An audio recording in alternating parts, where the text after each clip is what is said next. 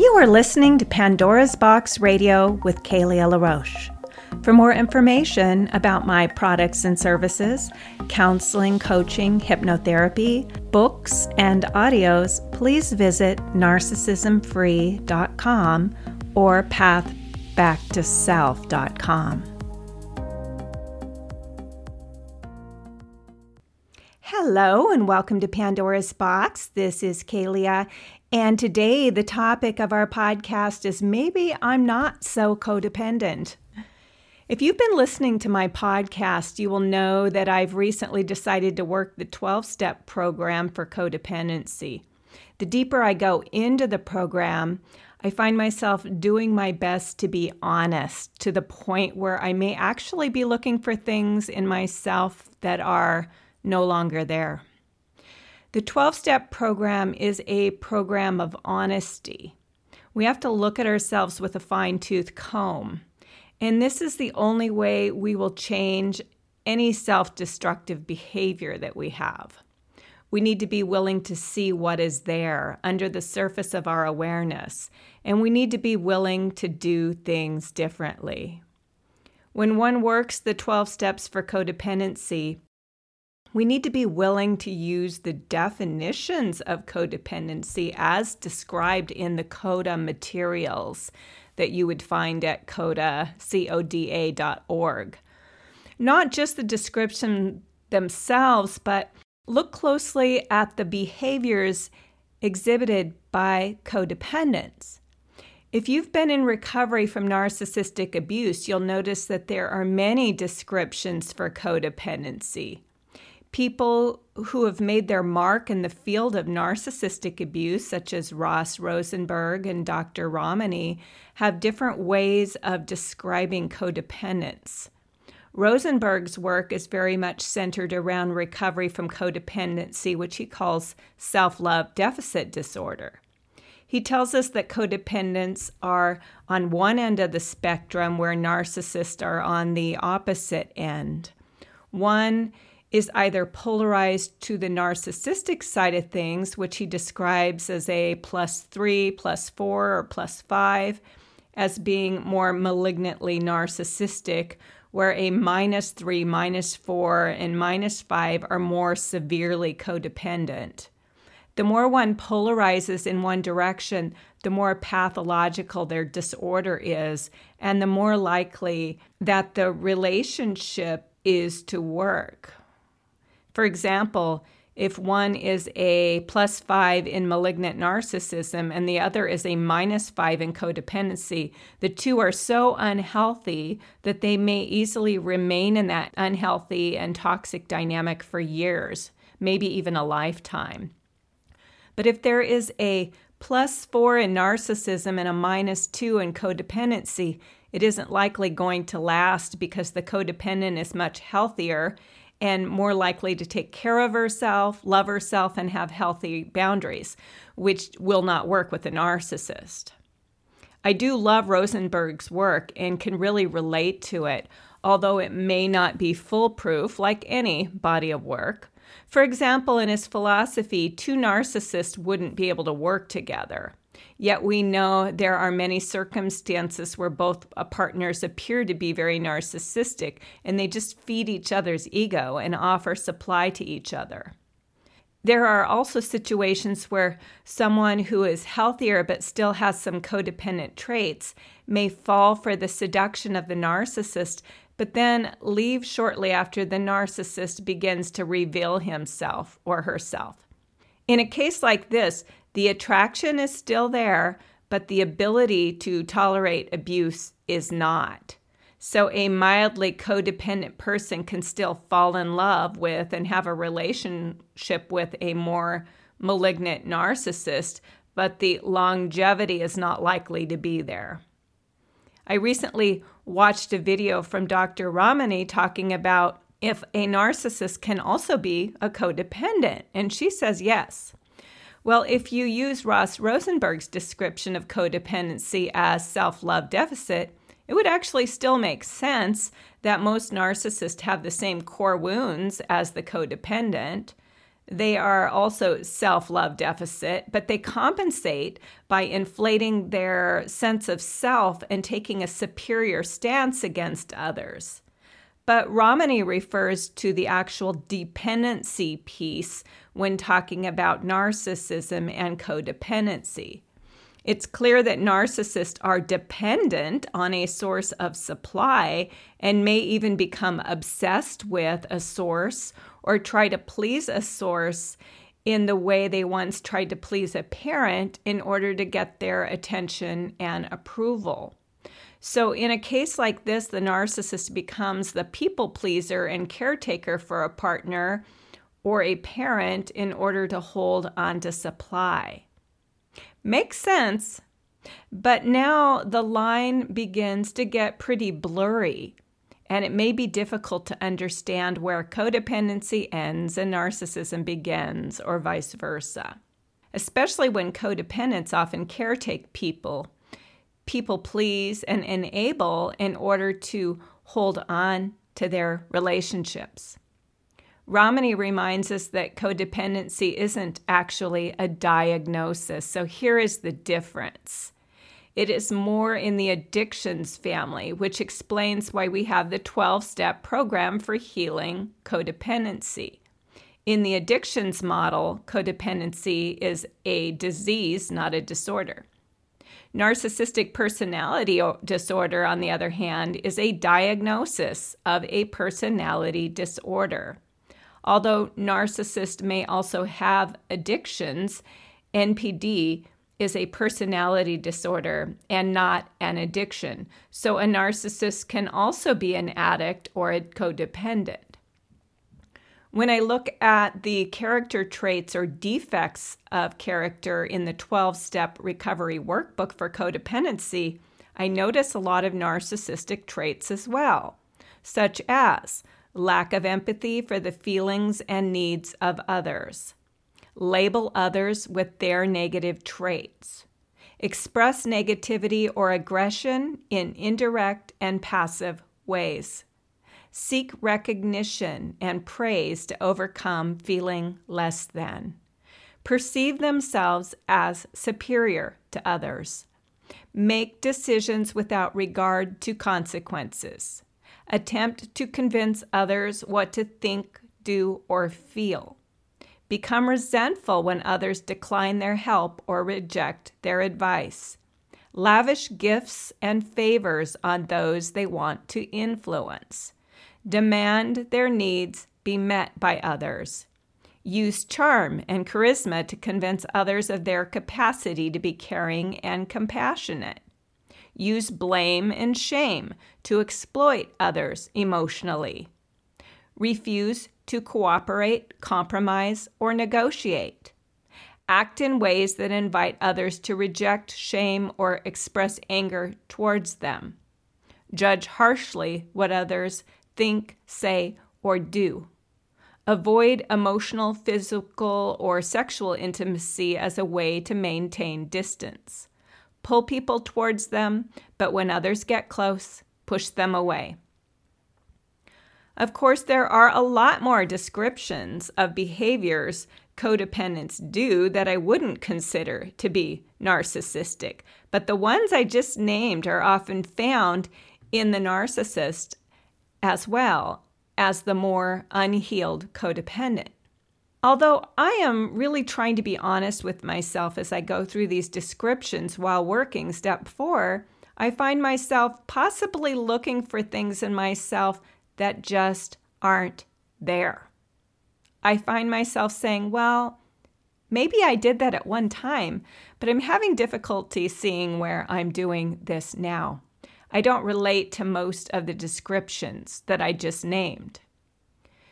Doing a fearless and moral inventory of one's character defects can be really challenging because we all have blind spots that prevent us from seeing ourselves accurately. We need to have a willingness to look at ourselves honestly, but part of our self honesty also involves looking at where we have already healed and where we're not so codependent. We need to be able to see where we've grown or where we actually are healthy in our behavior. Some things just aren't going to resonate as being true for us. We may answer some questions with, I just don't do this anymore, or I never did do this. And this is part of the fearless and searching moral inventory. This process also helps us to show us how well we've actually we actually know ourselves. And when we're doing a fearless and searching moral inventory, we're not just looking for our negative codependent traits, but we're looking at our healthy traits. So we're really getting to know where we still need to grow and what we're already doing great or what's already healthy about us.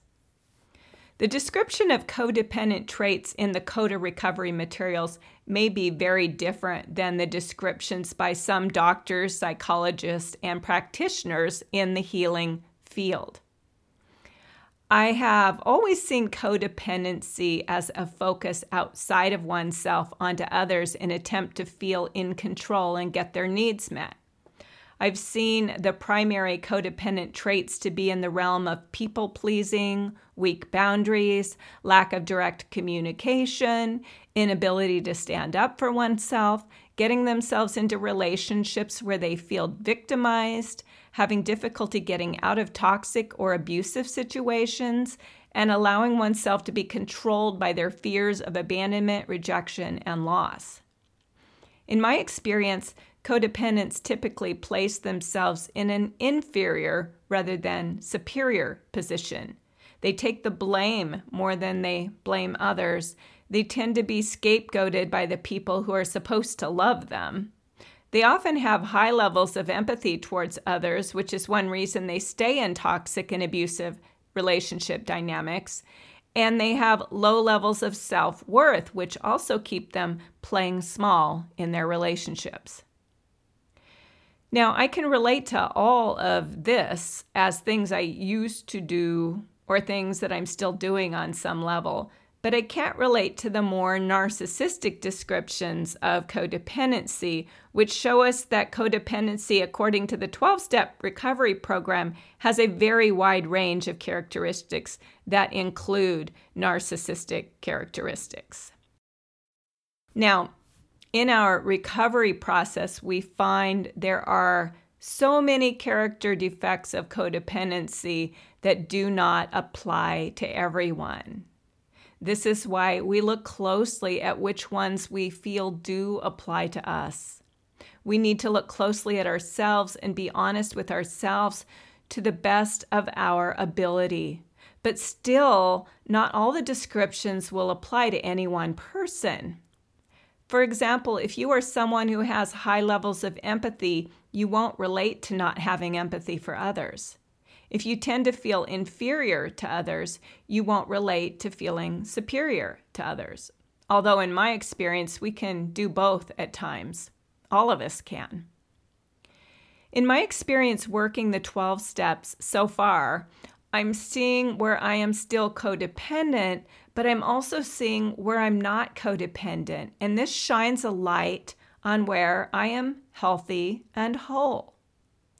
I once had a therapist who told me we all have healthy functional aspects of our personality, and we have unhealthy, poor functioning aspects.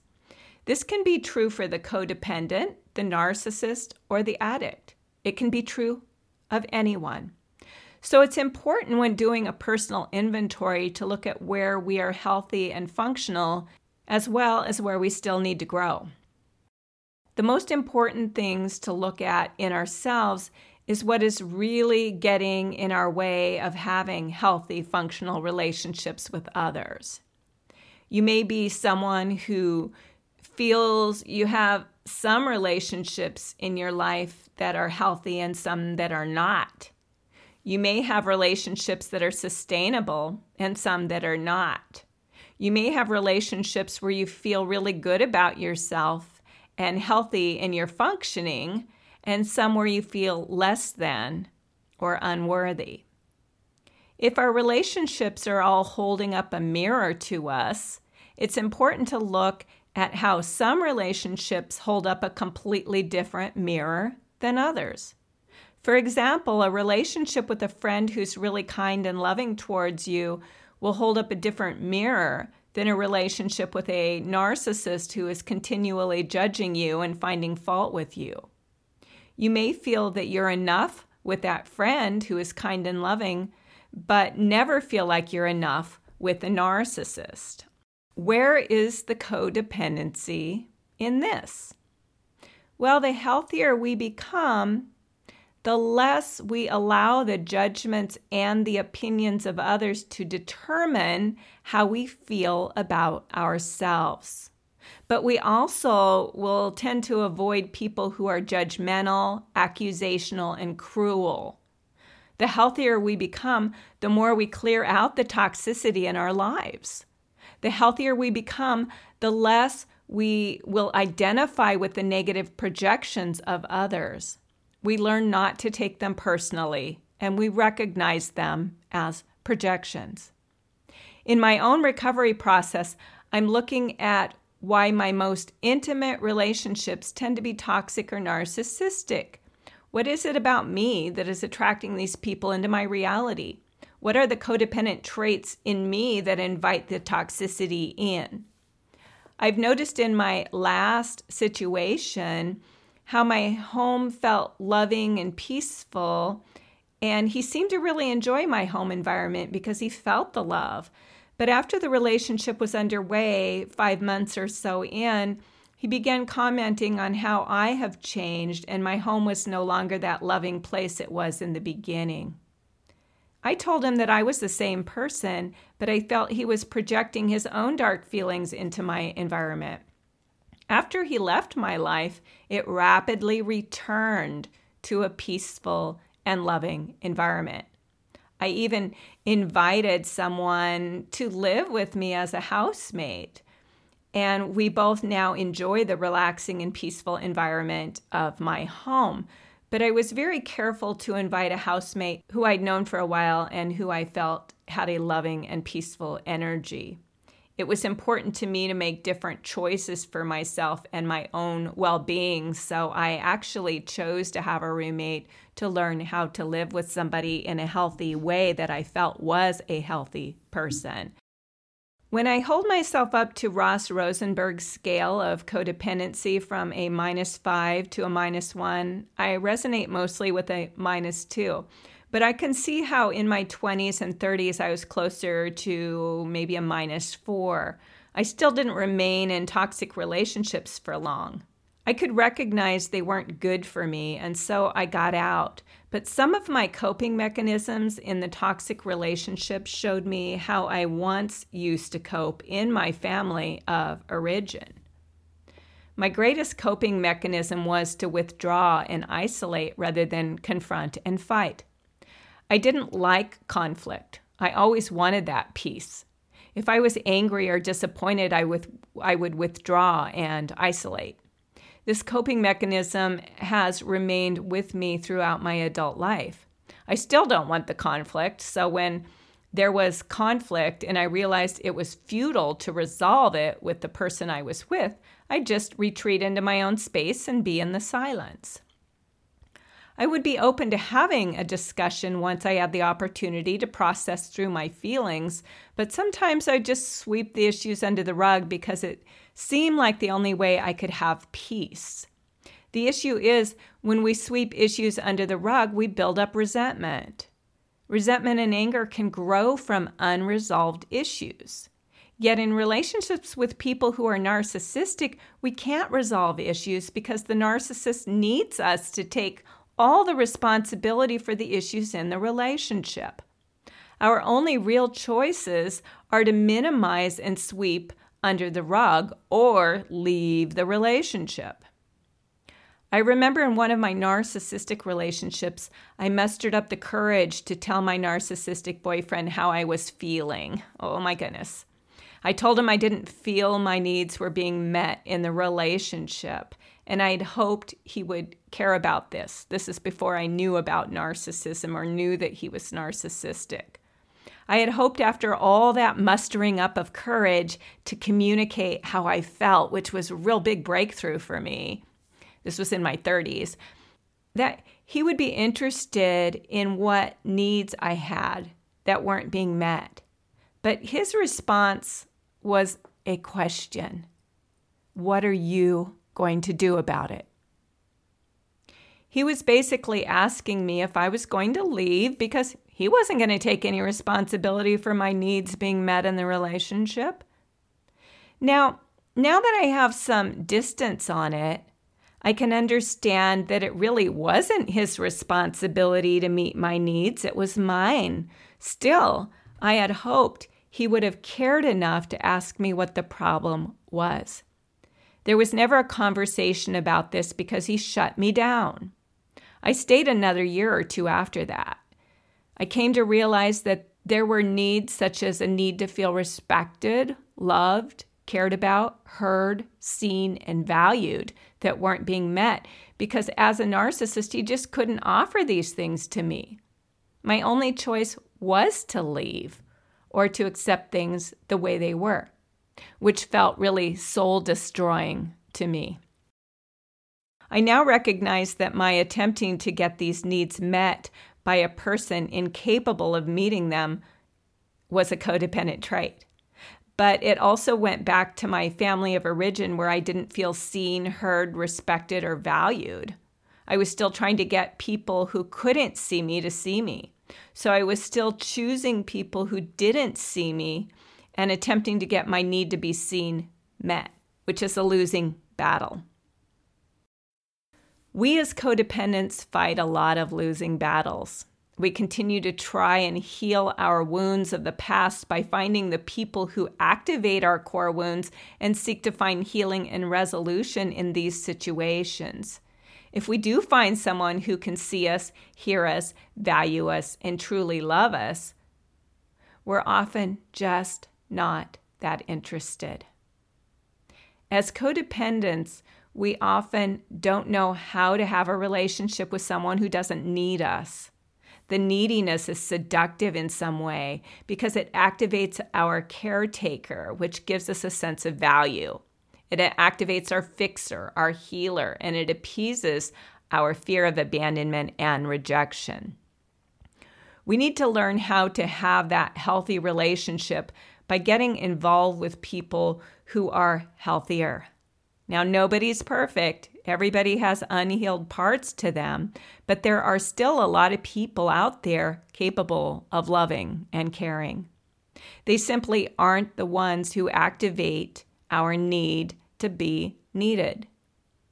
We may have interpreted the need to be needed as the only way we could survive in childhood. If we could find the ways we were valued, such as what we could do for our parents or friends, we may have found acceptance and approval. But we learned that we had to perform in some way to get that acceptance and approval. It wasn't freely given. This longing for acceptance and approval was interpreted as love. So we never truly understood the concept of being loved for exactly who we are without having to do all the dance steps. I always love narcissists because they were the perfect people to mimic my family of origin issues. The initial love bombing felt so amazing to someone who never really felt seen or valued. Suddenly, there was this person who seemed to believe that I was the most amazing person on earth. And what a compensation that is to feeling like the invisible child who never felt seen, heard, or valued. I sucked that false love up like a sponge. I craved that attention and would have done just about anything to hold on to it. But as you know, narcissistic attention quickly goes bad. It quickly turns into negative attention. As much as I felt valued in the beginning, I felt devalued in the end. Suddenly, the you are my everything turns into you are nothing. It's natural in such situations that our first response is to try and convince that narcissistic person that we really are that good person they saw in the beginning. Kind of like me in my home. I was trying to convince that person that I haven't changed. I'm still a good person. I still have love in my heart. I still have a loving home. What we don't understand is that it really isn't about us.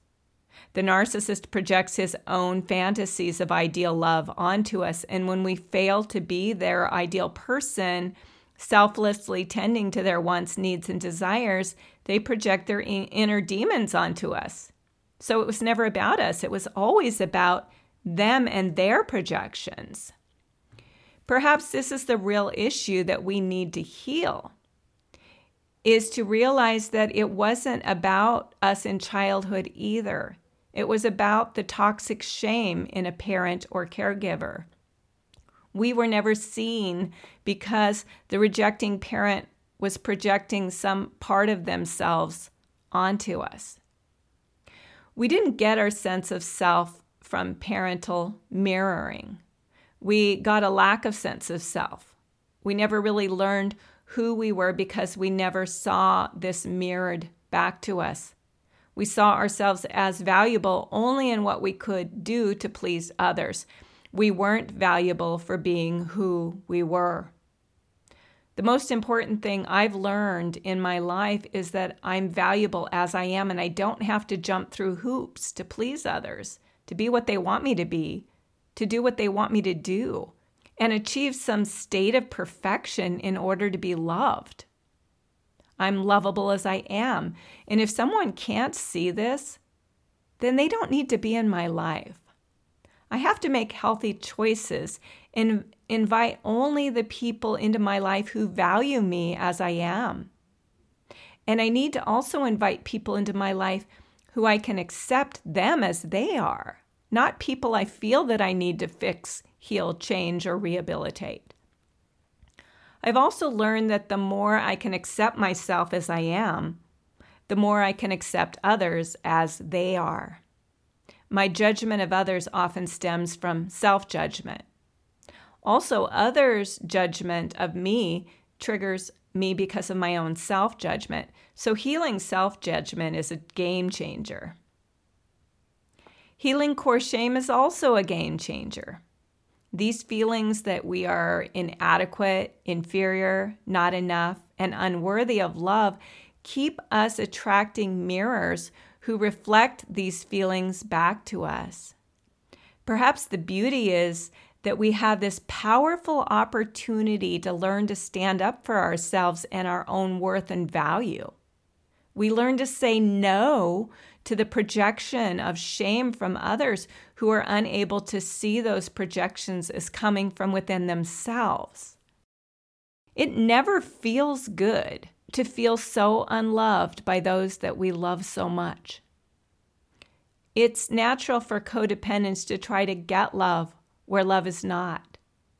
It's unnatural for us to seek love where love is. It feels unnatural sometimes, especially in intimate relationships. The real work is not to learn to love ourselves when we feel hated by those we love the most is to accept love from those who love us the most, who really love us. We need to learn to choose the people we invite into our lives by how they consistently show up for us. And we need to look at our own ability to be consistent with them. If we're pushing away those who love us the most and instead seeking attention and approval in people who can't see us, value us, or love us, we're not moving up the ladder of recovery. We're keeping ourselves stuck in a cycle. I remind you that one of the 12 promises of codependent recovery is that we learn to trust people who are trustworthy. Wow, imagine that. This is a game changer. Put our trust in those who deserve our trust and give our love to those who deserve our love.